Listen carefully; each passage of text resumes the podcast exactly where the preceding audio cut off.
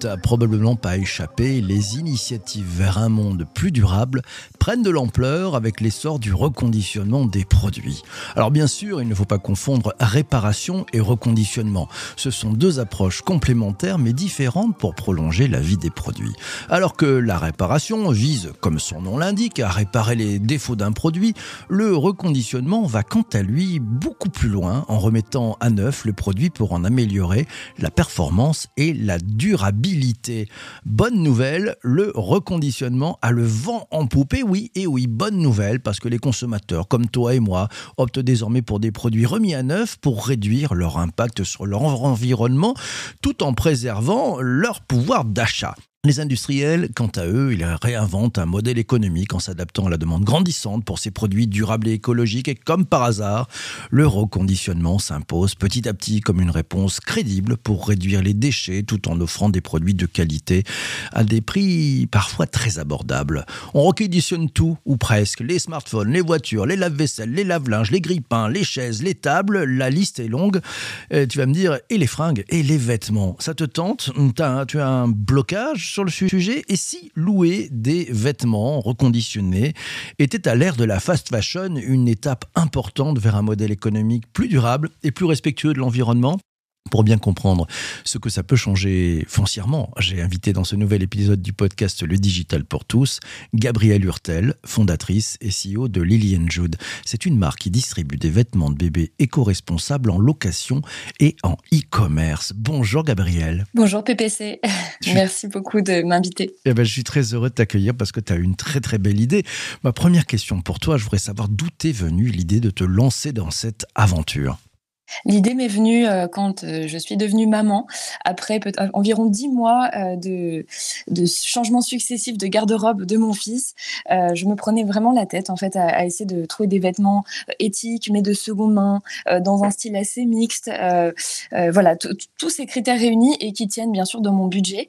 ça me prenait beaucoup de temps et en fait, à l'aube de ces un an, je me suis dit et si je pouvais emprunter des vêtements auprès des marques éthiques que j'ai envie de soutenir et d'en profiter pour la durée euh, nécessaire, c'est-à-dire 2-3 mois, et ensuite euh, les renvoyer. Et c'est comme ça qu'est née mon idée de, de, mettre les vêtements en location. Alors ça, c'est ce qu'on appelle une belle idée de la nuit, euh, mais j'ai coutume de dire que les belles idées, les idées sont belles lorsqu'elles voient le jour. Une fois que tu as eu l'idée, tu t'y es pris comment pour commencer à, ouvrir finalement Lily Jude alors, euh, s'en sont suivis quelques mois de euh, d'analyse quand même de OK du marché, qu'est-ce qui existe déjà en France, à l'étranger? Je me suis rendu compte qu'en France, il y avait quelques solutions, mais aucune n'émergeait vraiment encore. Et à l'étranger, en revanche, il y avait des beaux modèles euh, qui avaient fait leurs preuves et qui étaient assez inspirants. Donc, je me suis dit qu'il y avait une opportunité aussi en France. et ensuite, je n'avais pas encore à ce stade d'associer. Donc, je me suis rapprochée d'un incubateur à impact qui est la Ruche à Bordeaux et qui vraiment m'a épaulée au début du projet pour passer de l'idée au lancement de la société. Et, dans les peut-être les principaux euh, principales difficultés, parce que quand on innove, hein, il y a toujours plein de gens qui disent ça marchera jamais. Qu'est-ce qu'ils t'ont dit? Qu'est-ce qu'ils t'ont dit? Euh, c'est sûr que l'idée en tant que telle amène beaucoup de freins. Il, il y a beaucoup de personnes qui euh, tout de suite pensent aux, freins et je les comprends parce que c'est dans l'usage une innovation. Donc en fait, au début, je me suis confrontée à ça. En fait, alors que j'essayais moi-même de prouver qu'il y avait un modèle possible, je vais répondre à toutes les interrogations et tous les doutes euh, des personnes à qui j'en parlais sur le fait que bah, personne n'allait vouloir louer, en fait, qu'on est trop attaché à la possession et que ce, gap était trop gros. heureusement, là, ces deux dernières années, la situation a bien évolué et euh, je pense que ces freins se sont levés pour beaucoup de personnes. Mmh. Euh, surtout qu'en plus, toi, tu es allé chercher euh, les vêtements reconditionnés de bébé. Donc, en fait, on touche un truc qui, euh, dans l'imagerie, voilà, il faut que ça soit super propre, c'est ça? Exactement, exactement. Il y a vraiment, je pense que quand on a un enfant, surtout quand c'est le premier, on veut le, meilleur, même si on est hyper écolo. On se dit, en fait, c'est mon premier bébé, il faut, il faut des vêtements vraiment propres et, de bonne qualité. Et enfin, voilà, on se met des exigences en plus. Donc, c'est sûr qu'il faut gagner la confiance des parents et, et ça, c'était une de nos missions. Mm. Gros challenge, gagner la confiance des parents. Tu peux nous parler un peu du business model? Comment ça marche, un modèle comme celui-ci? Alors oui, bien sûr. Euh, nous, on a, on a choisi de, en fait, d'acheter les vêtements neufs auprès des marques. C'était un vrai euh, parti pris parce qu'on aurait pu aussi se dire, bah, on va sélectionner des pièces déjà en seconde main qu'on va euh, chiner sur des sites de seconde main. Mais en fait, on voulait déjà s'approvisionner uniquement auprès de marques éco-responsables. Ça avait vraiment son importance pour nous parce qu'on veut les soutenir et on est convaincu que, par exemple, la seconde main issue de la fast fashion, même si c'est de la seconde main et c'est très bien de la faire revivre, mais on vient quand même soutenir d'une certaine manière la fast fashion. Nous, voilà on voulait être exclusivement euh, éthique et co-responsable. Et ensuite, il y avait aussi un, c'était aussi un choix d'attractivité de l'offre en fait. On voulait qu'il y ait une vraie cohérence dans notre assortiment pour que en fait, la location, déjà qu'on partait avec, euh, on va dire, quelques euh, euh, boulets au pied en se disant que, bon, déjà, il fallait surmonter des, freins psychologiques que les gens avaient. Si en plus, notre collection n'était pas jolie, merchandisée comme sur un vrai site e-commerce, qu'on n'allait pas y arriver. Donc, on a voulu vraiment se dire, allez, on sélectionne des pièces, on fait une vraie sélection, une vraie collection, avec l'accent mis sur l'éco-responsabilité et sur le design et l'esthétique. Mmh. Donc voilà, ça c'est la première partie euh, du modèle. Et ensuite, on met en location les vêtements sous forme d'abonnement mensuel qui sont sans engagement. Enfin, je pourrais en dire plus après. Ah, pas mal ça. Donc, donc il y a, euh, c'est intéressant parce que oui, effectivement, les, enfants grandissent en plus à une vitesse de dingue. donc, oui. donc, dans ton abonnement, ça permet de, quoi? D'avoir un suivi tout au long de, l'évolution de euh, cette chère progéniture, c'est ça? Alors l'abonnement permet d'être flexible en fait parce que ça permet au mois le mois de piloter sa garde-robe, de se dire bon bah à la fin de chaque mois nous on envoie un petit mail automatique qui rappelle ok votre abonnement euh, arrive bientôt euh, à échéance, va se renouveler. Que voulez-vous faire? Est-ce que vous voulez tout nous renvoyer? Est-ce que vous voulez renvoyer une partie, rajouter des pièces? Est-ce que vous voulez poursuivre? En fait les parents ont toutes les possibilités et euh, en fonction de ça, ils vont pouvoir, s'ils nous disent rien, c'est qu'ils veulent poursuivre leur abonnement et ça se renouvelle autant de, fois que, nécessaire. En moyenne, on est plutôt sur 2-3 mois euh, de. Enfin, un, abonnement avec une sélection va durer 2-3 mois. Ensuite, la famille va passer à autre chose parce que soit la saison a changé, soit la taille de bébé a changé. On, parle, on parle sous, hein. on va parler pépette, brousouf, caillasse euh, et autres autre choses. Euh, globalement, ça permet d'économiser combien pour, euh, pour une famille avec un, enfant qui vient d'arriver? C'est une, super question parce que la, la, partie économique, en fait, on l'a. Enfin, comment dire? En fait, nous, ce qu'on a vraiment euh, à cœur de faire, c'est de rendre la mode éthique plus accessible. Ça veut dire qu'aujourd'hui, on va, euh, sur cette catégorie de produits, être bien, permettre aux parents de faire plus d'économies. Et je vais vous expliquer parce qu'on a à peu près fait des calculs pour se rendre compte combien on économiserait. En revanche, on ne prône pas une solution qui est. Euh, si quelqu'un cherche le, la solution la plus économique qui soit pour s'habiller, pour habiller son enfant, on, ne rivalise pas avec euh, des grandes enseignes euh, à bas coût en fait. Ça c'est impossible. Enfin, je veux dire, et c'est même pas notre intention. Notre intention c'est vraiment comme une sorte de subvention écologique pour permettre aujourd'hui euh, tout le monde ne peut pas s'acheter un vélo électrique et on peut avoir une aide pour y avoir accès. Et nous c'est un peu la même chose c'est un peu notre vision pour les vêtements, c'est de se dire la plupart des gens ne peuvent pas s'acheter des vêtements auprès de marketing, ça coûte trop cher, surtout pour une durée d'utilisation si courte. Mais avec notre modèle, on veut rendre ça plus accessible à tout le monde. Et dans nos clientes, on a euh, une maîtresse d'école, euh, une infirmière, une secrétaire, enfin voilà, des personnes qui nous disent bah, autrement qu'elles sont éloigné de ce type de marque. Donc euh, sur 2-3 ans, je crois que c'était sur 3 ans, on a estimé qu'on économisait 1200 euros sur un abonnement euh, à 30 euros par mois euh, par rapport à si on achetait ces vêtements auprès des marques. Donc voilà, c'est une subvention écologique comme on l'appelle chez nous.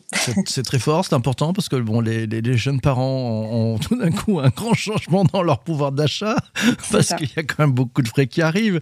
les, les, marques justement avec lesquelles tu, tu, travailles, que tu vas voir, quand tu vas les voir en disant bon ben on a besoin besoin que vous fassiez quand même un, geste aussi pour, pour que ça puisse fonctionner dans le modèle. Comment ils accueillent ta démarche? Franchement, j'ai été euh, vraiment ravie quand euh, il, y a, déjà peut-être un an et demi de ça, avant que je lance le site et autres, je contactais les marques et j'avais peur de me prendre beaucoup de refus, que les marques voient ça comme une sorte de, de concurrence, de cannibalisation de leur modèle classique. Enfin voilà, j'avais plein d'appréhensions et en fait pas du tout. Euh, les marques que j'ai contactées, c'est là qu'on voit la, aussi la, dire, leurs valeurs sont, vraies parce qu'en fait, ils, étaient sincèrement euh, touchés par cette démarche et euh, la plupart des marques m'ont euh, facilité l'accès à leurs produits, ont par exemple baissé leur minimum de, les quantités minimum pour commander. enfin voilà, ont été vraiment non seulement ont accepté qu'on travaille ensemble, mais en plus étaient contentes de travailler avec nous et nous ont facilité l'accès. Donc ça, c'est très chouette. Hum. tiens, il y, a Charles qui, qui, te pose une, une question, qui dit mais quand comment vous y prenez et comment tu fais pour reconditionner un vêtement tout en respectant l'environnement? Oui, alors merci Charles pour cette question. Euh, donc nous, pour l'instant, on, on, a vraiment internalisé cette partie parce qu'on apprend encore tous les jours sur cette partie euh, remise en état, euh, comprendre comment faire, comment préserver les fibres textiles.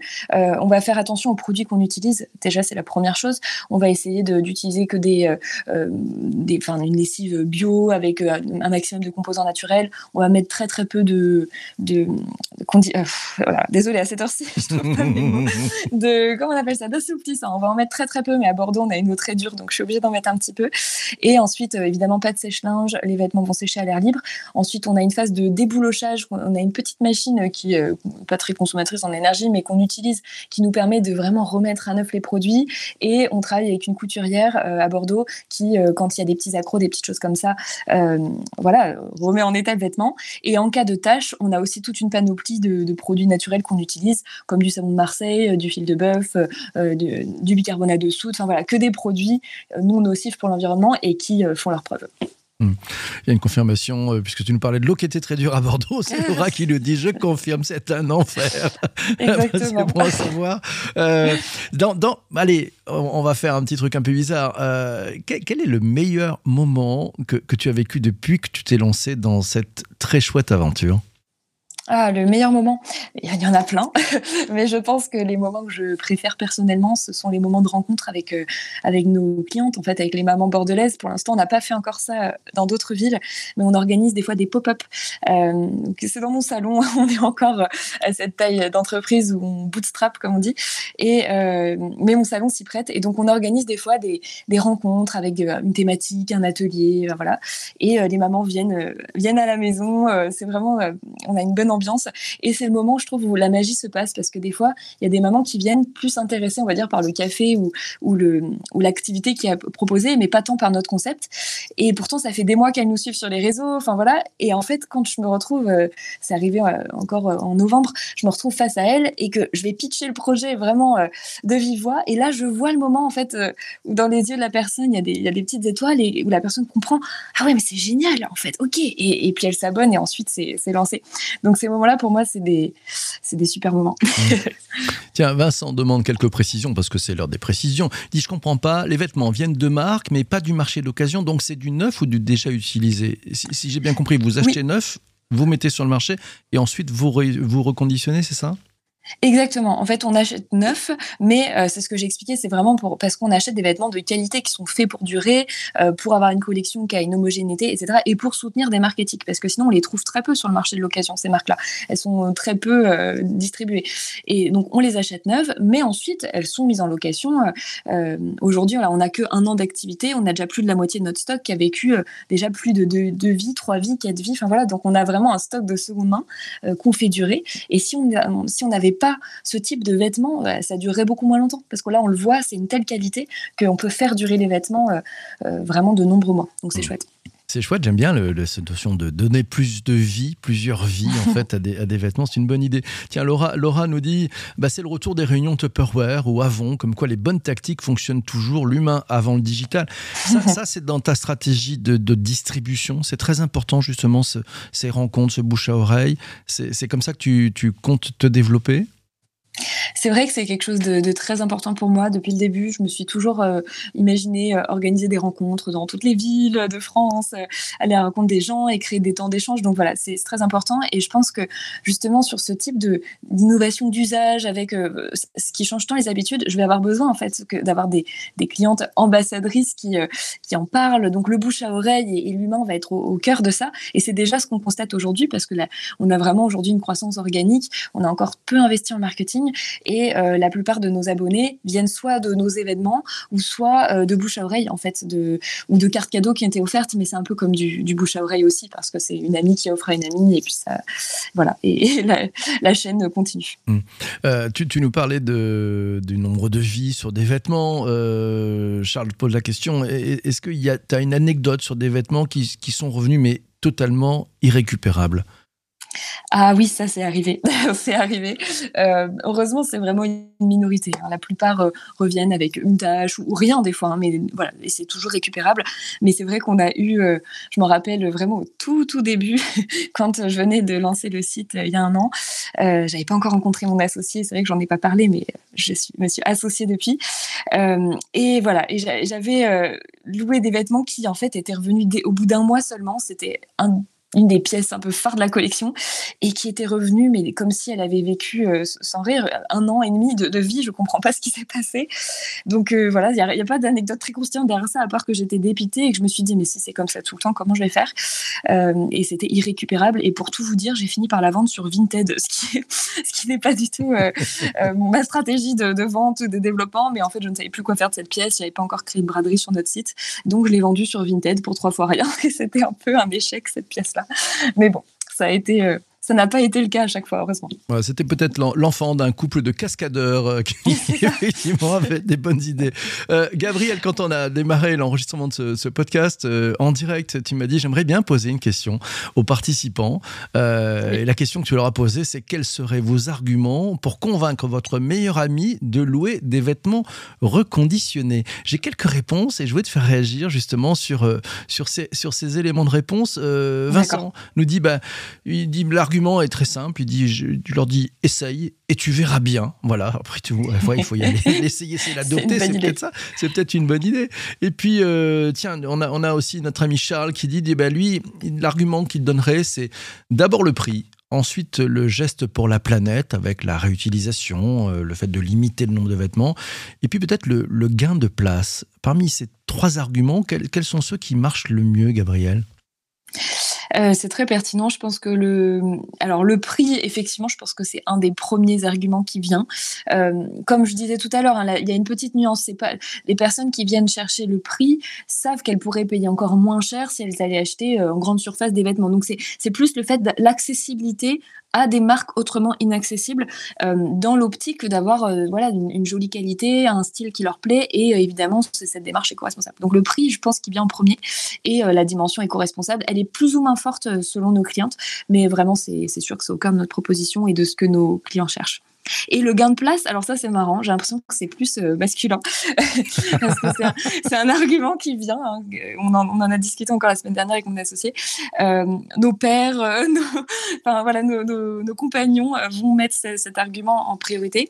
et je le comprends évidemment, moi personnellement c'est peut-être pas celui qui me parle le plus parce que je me dis, bon, bah, si on a plein de vêtements qui nous gênent, on les donne ou on les vend.